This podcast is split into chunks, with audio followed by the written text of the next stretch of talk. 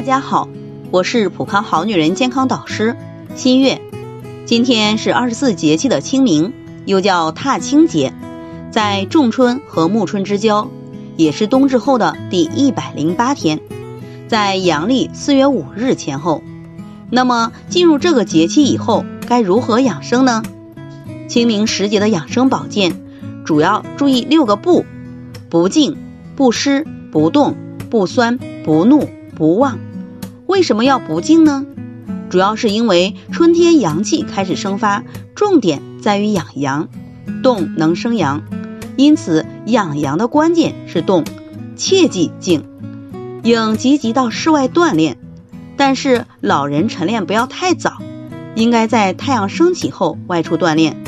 锻炼前后呢，喝些热水、牛奶、蛋汤等热汤饮，同时运动要舒缓，做到不湿。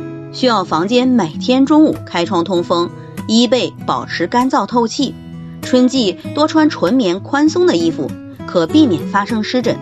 另外，不要选择潮湿的地方进行锻炼。运动出汗后要及时擦干。不动，则是由于天气忽冷忽热，不宜马上脱去棉衣。穿衣以下厚上薄，以助养阳气。不酸是因为春天容易肝阳上亢，若再吃酸性食物，容易导致肝气过于旺盛而损伤脾胃。不怒是因为春主肝，怒伤肝会使免疫力下降，容易诱发精神病、肝病、心脑血管等疾患。不旺是指节欲。春天是养阳气的大好时机，如情欲妄动而房事较频繁，会耗气伤筋，进一步损伤阳气。注意好这六步，身体健康又舒服。